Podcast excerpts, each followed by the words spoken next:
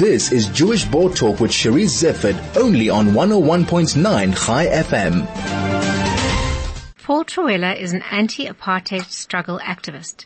He, together with Eli Weinberg, Norman Levy, Esther Barsel and Louis Baker, among others, was sentenced to prison following the Bram Fischer trial. The trial was primarily an attempt to remove and imprison the leadership of the SACP. Paul spent time in prison in Joburg and Pretoria. As a journalist, Paul worked with Ruth First in underground journalism in 1963. He edited the Journal of Umkhonto weSizwe during the Rivonia trial. Later, together with his fellow prisoner Baruch Hirson, edited the banned Exile magazine Searchlight South Africa. He visited, he is based in the UK, but he visited South Africa to see his friends and while here, he agreed to talk to me on Chai FM. Paul, welcome and thank you so much for joining me. Ah, thank you, Charisse. It's a great pleasure. Paul, I recognized your name for a while now because you write quite extensively um, in South African media about some of your experiences. More recently, you paid tribute to your longtime friend Hugh Lewin.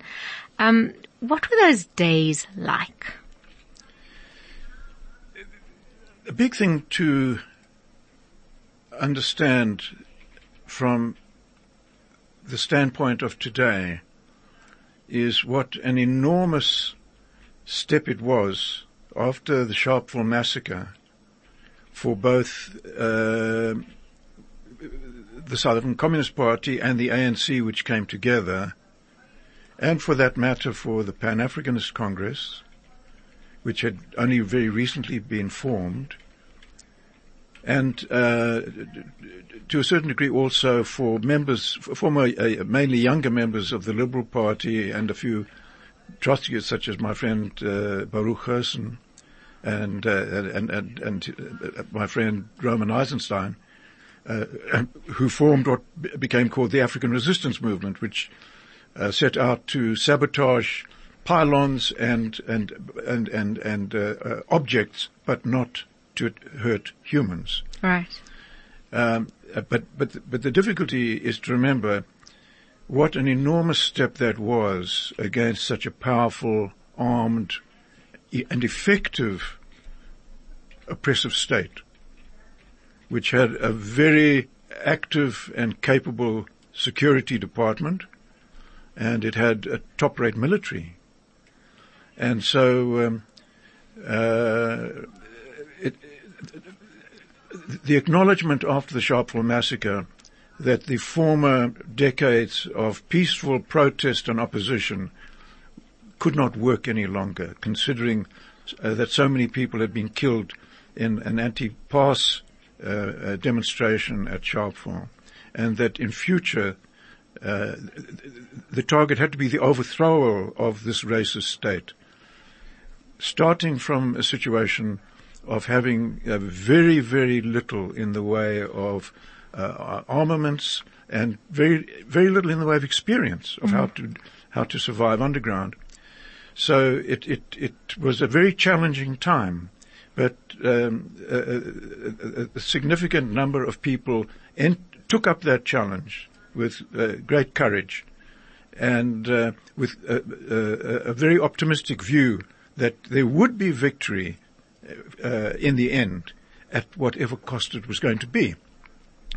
Um, to a certain degree, there was underestimating, uh, underestimation of uh, uh the effectiveness of the security department, so that uh, uh, people were not actually fully prepared for torture by a long way.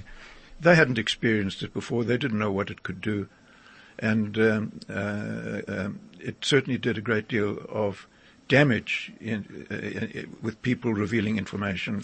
So let's look at that time. I mean, you were um, firstly, how how old were you when you became involved?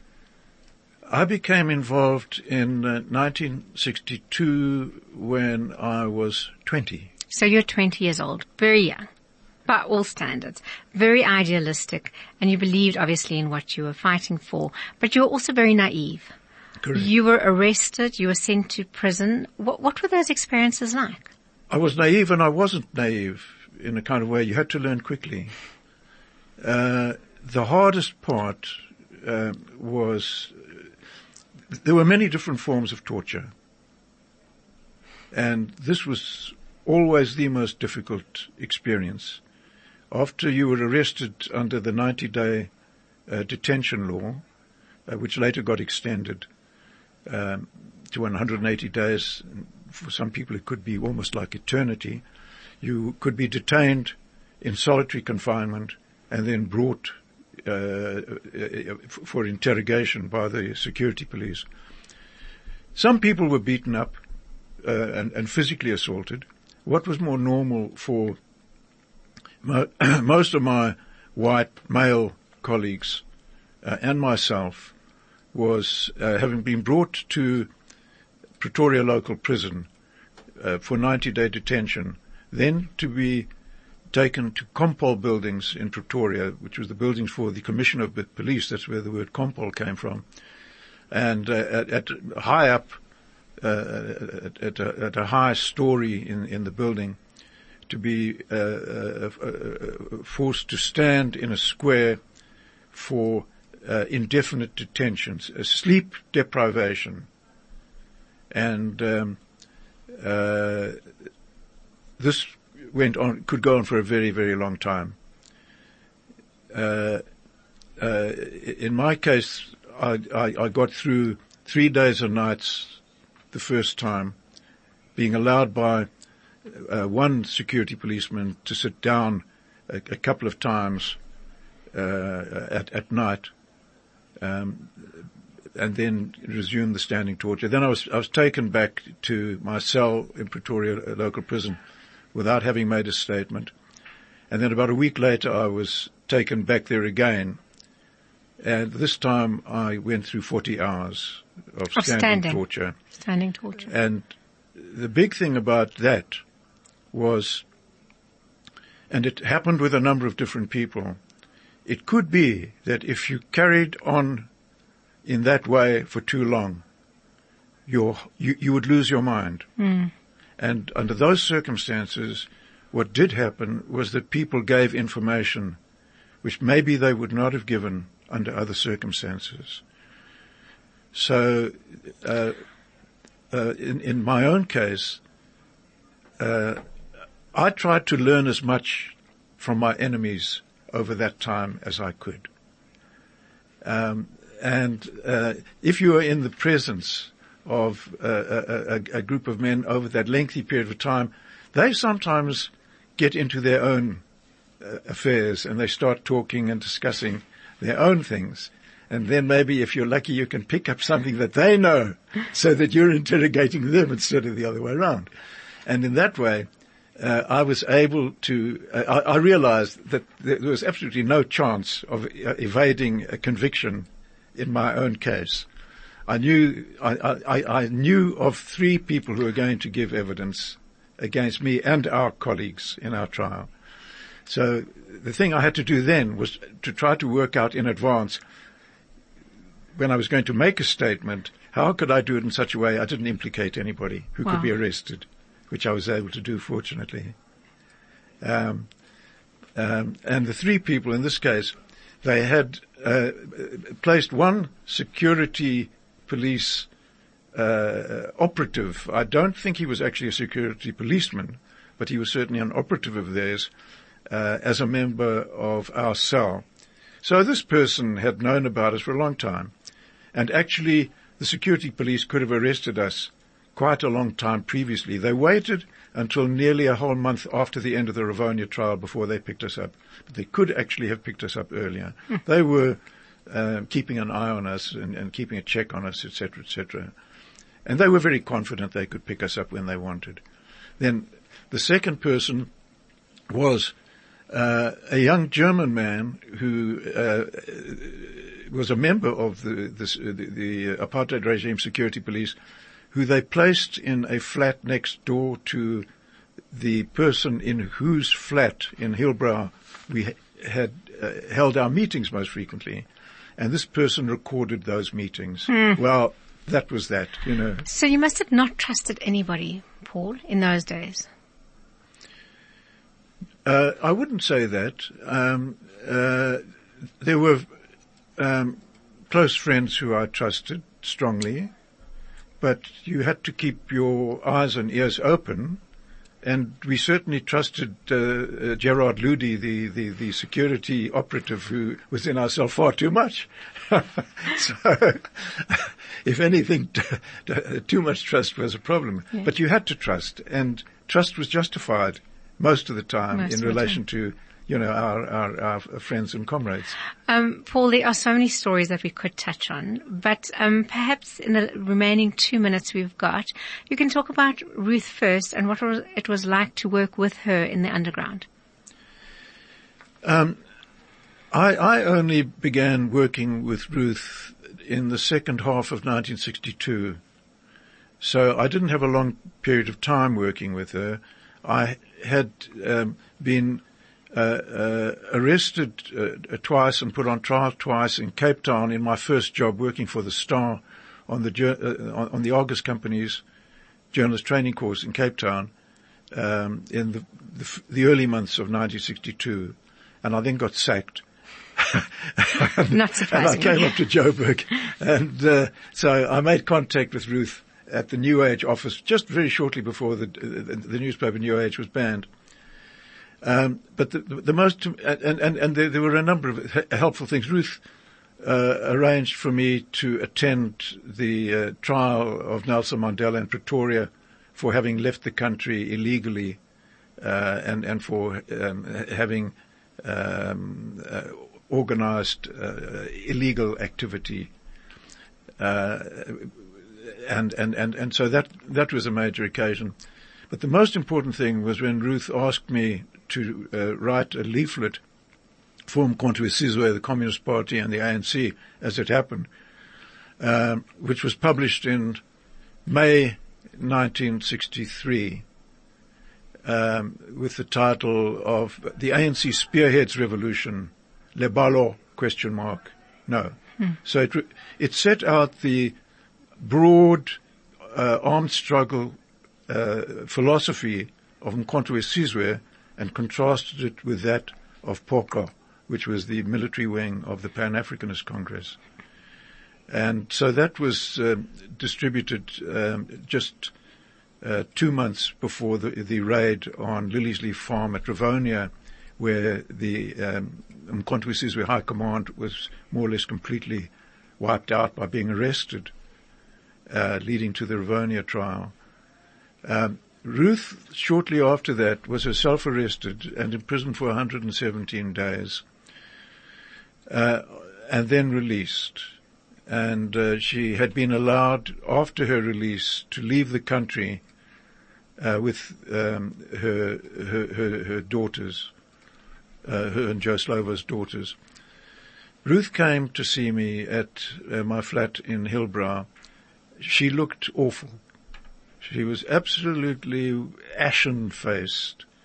She'd been through a horrible experience. I only found out much later that I think it might be that she had even attempted suicide under detention. And she she told me that she was going to be leaving, but that I would be contacted by somebody else at some time for future activity. Um, and um, that and what then happened, it took quite a long time before I was contacted, but I was finally contacted by Hilda Bernstein, whose husband, uh, Rusty Bernstein, was one of the people on trial, along with uh, Madiba and Walter Sisulu, Govan Mbeki, Ahmed Kathrada, Denis Goldberg, and others, um, facing uh, the what we considered to be the extreme likelihood of the death sentence.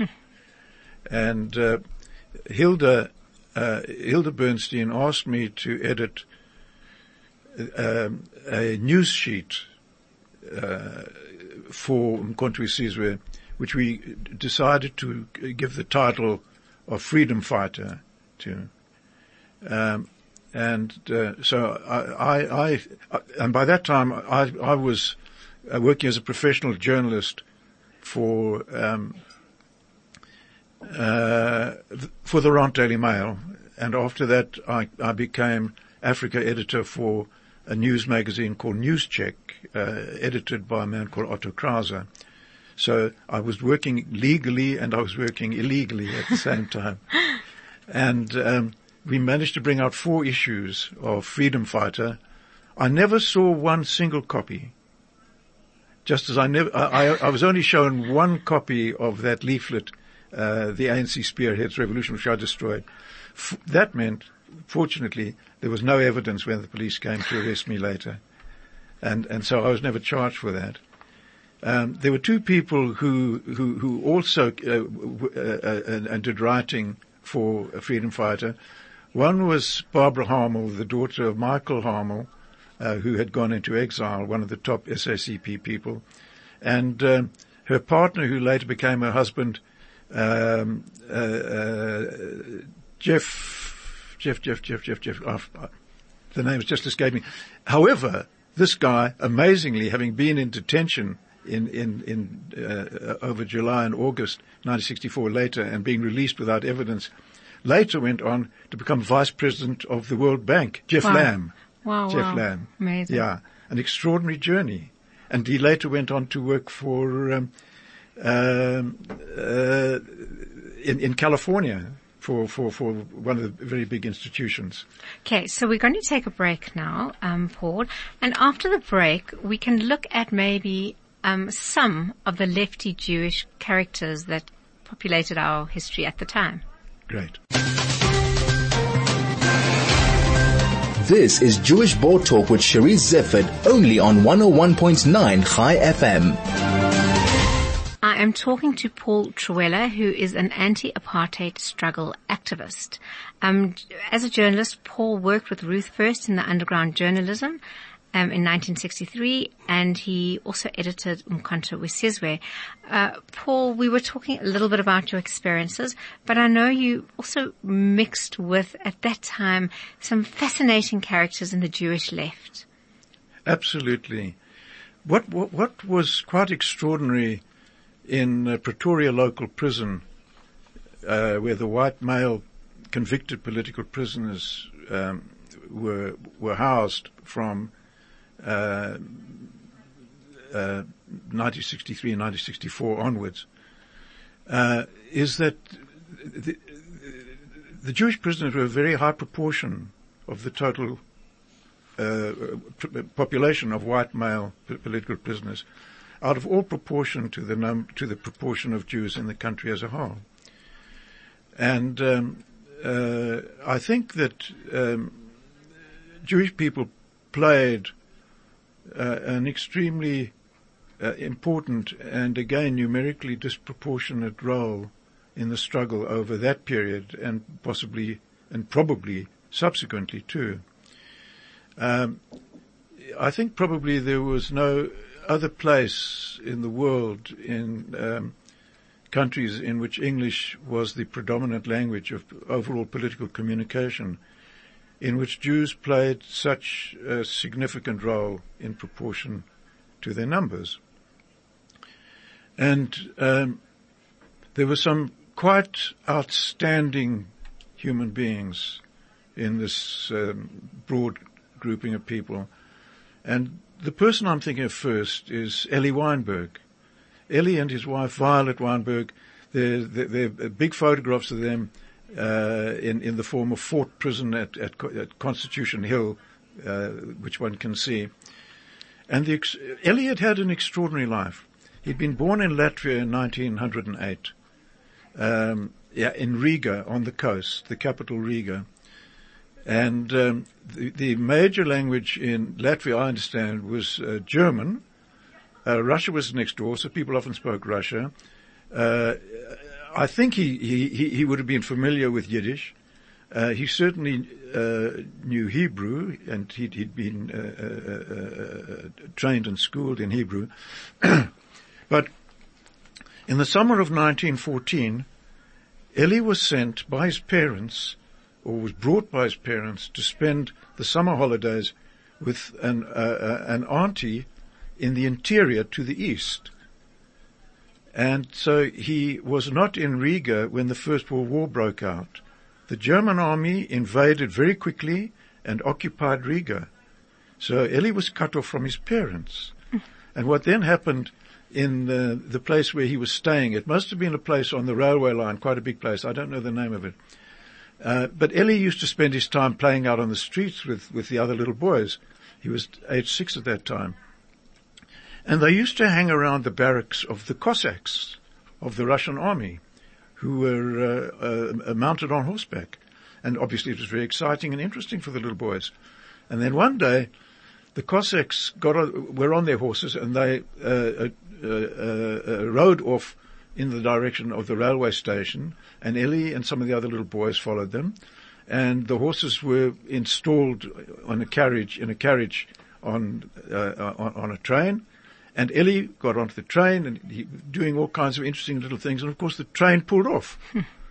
and so at the age of six, Ellie was, uh, take, was taken into the interior of the Russian Empire, into Russia itself, together with the Cossacks. And for a period of time, exactly how long I don't know, he was a mascot of the Cossacks and they actually mm. looked after him. And Ellie saw a great deal of the, uh, of the uh, uh, bombings and artillery and the killings and the dying of the First World War as a little boy, age six. um, eventually, what happened? Things obviously, and the Russian army uh, uh, uh, was in a lot of trouble and disintegrated, and he must have been sent out by the Cossacks to steal food for them, hmm. and uh, that that's how eventually he was returned to his family, hmm. and. Um, uh, he he was uh, trying to steal an apple from what he called a Jewish market, and as he was, as his hand was on the apple, the old lady who owned the stall banged his hand with a stick, and Ellie screamed out.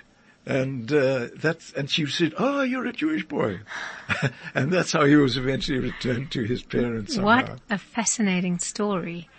Another one of our colleagues in in Pretoria local prison in uh, between 1965 uh, when we were convicted and 1967 when I was released was uh, my dear friend Roman Eisenstein. Roman was born in Warsaw in, uh, uh, uh, in, in, in, in, in the mid 1930s, and as a little boy in Warsaw, he saw the very first day of the Second World War when Warsaw was bombed. He remembers seeing a dead horse in the street. He, he and his father were sheltered and, and kept in, in safety by his mother, a remarkable woman who I met uh, uh, twice, Guta, who was blonde and who managed to get false papers and had enough money to pay people to, uh, for their upkeep. They were looked after by both Catholic and communist families uh, at, at, different times under extreme danger, and whoever uh, looked after them would have been uh, executed had they been caught by the Nazis. But Roman remembered seeing the bo- the burning of the Warsaw Ghetto. Mm. When it was the one time he saw his mother crying because the family was so terrified they wanted the, uh, her to take them away immediately, and she persuaded the family to keep them just for another 24 hours, and she'd found another place by that time mm. to take them. And he remembers the very last day of the war because he'd been keeping an eye on a, a, a, German army soldier who was sitting on a stool outside the place where they were hiding. And then all of a sudden the soldier disappeared and Roman went out and he stole the stool. After that, uh, uh, uh, uh Roman's parents uh, uh, brought him in 1946 to Paris. That was after uh, a pogrom had taken place uh, uh, after the German army had had uh, retreated from Warsaw under pressure of of, of the uh, Soviet Red Army. Uh, uh, uh, it was carried out in a, a, Polish village, and the family decided not to stay any longer. They went to Paris. So Roman had, for what was for him a most entrancing and wow. fantastic uh, growing up into his teenage years in Paris at the time of Jean-Paul Sartre and Albert Camus and all of uh, all of, of, of, that culture around him. And then the family moved to Johannesburg, and Roman went to Wits, and uh, uh, together with uh, his older colleague uh, Baruch Hirson, he joined this uh, non-communist, in fact anti-communist, anti-apartheid sabotage organization called the African Resistance Movement. And so Roman uh, was was convicted in the same time as Baruch and my friend Hugh Lewin. Um, but while he was in prison, his remarkable mother Guta went to see uh, the Minister of Justice John Vorster, who became later president, and she gave him an instruction, which was a remarkable instruction given to someone who had been in prison during World War II uh, for his pro-Nazi sympathies. And she said, if you do not release my son, I'm going to go to Israel and I'm going to denounce you.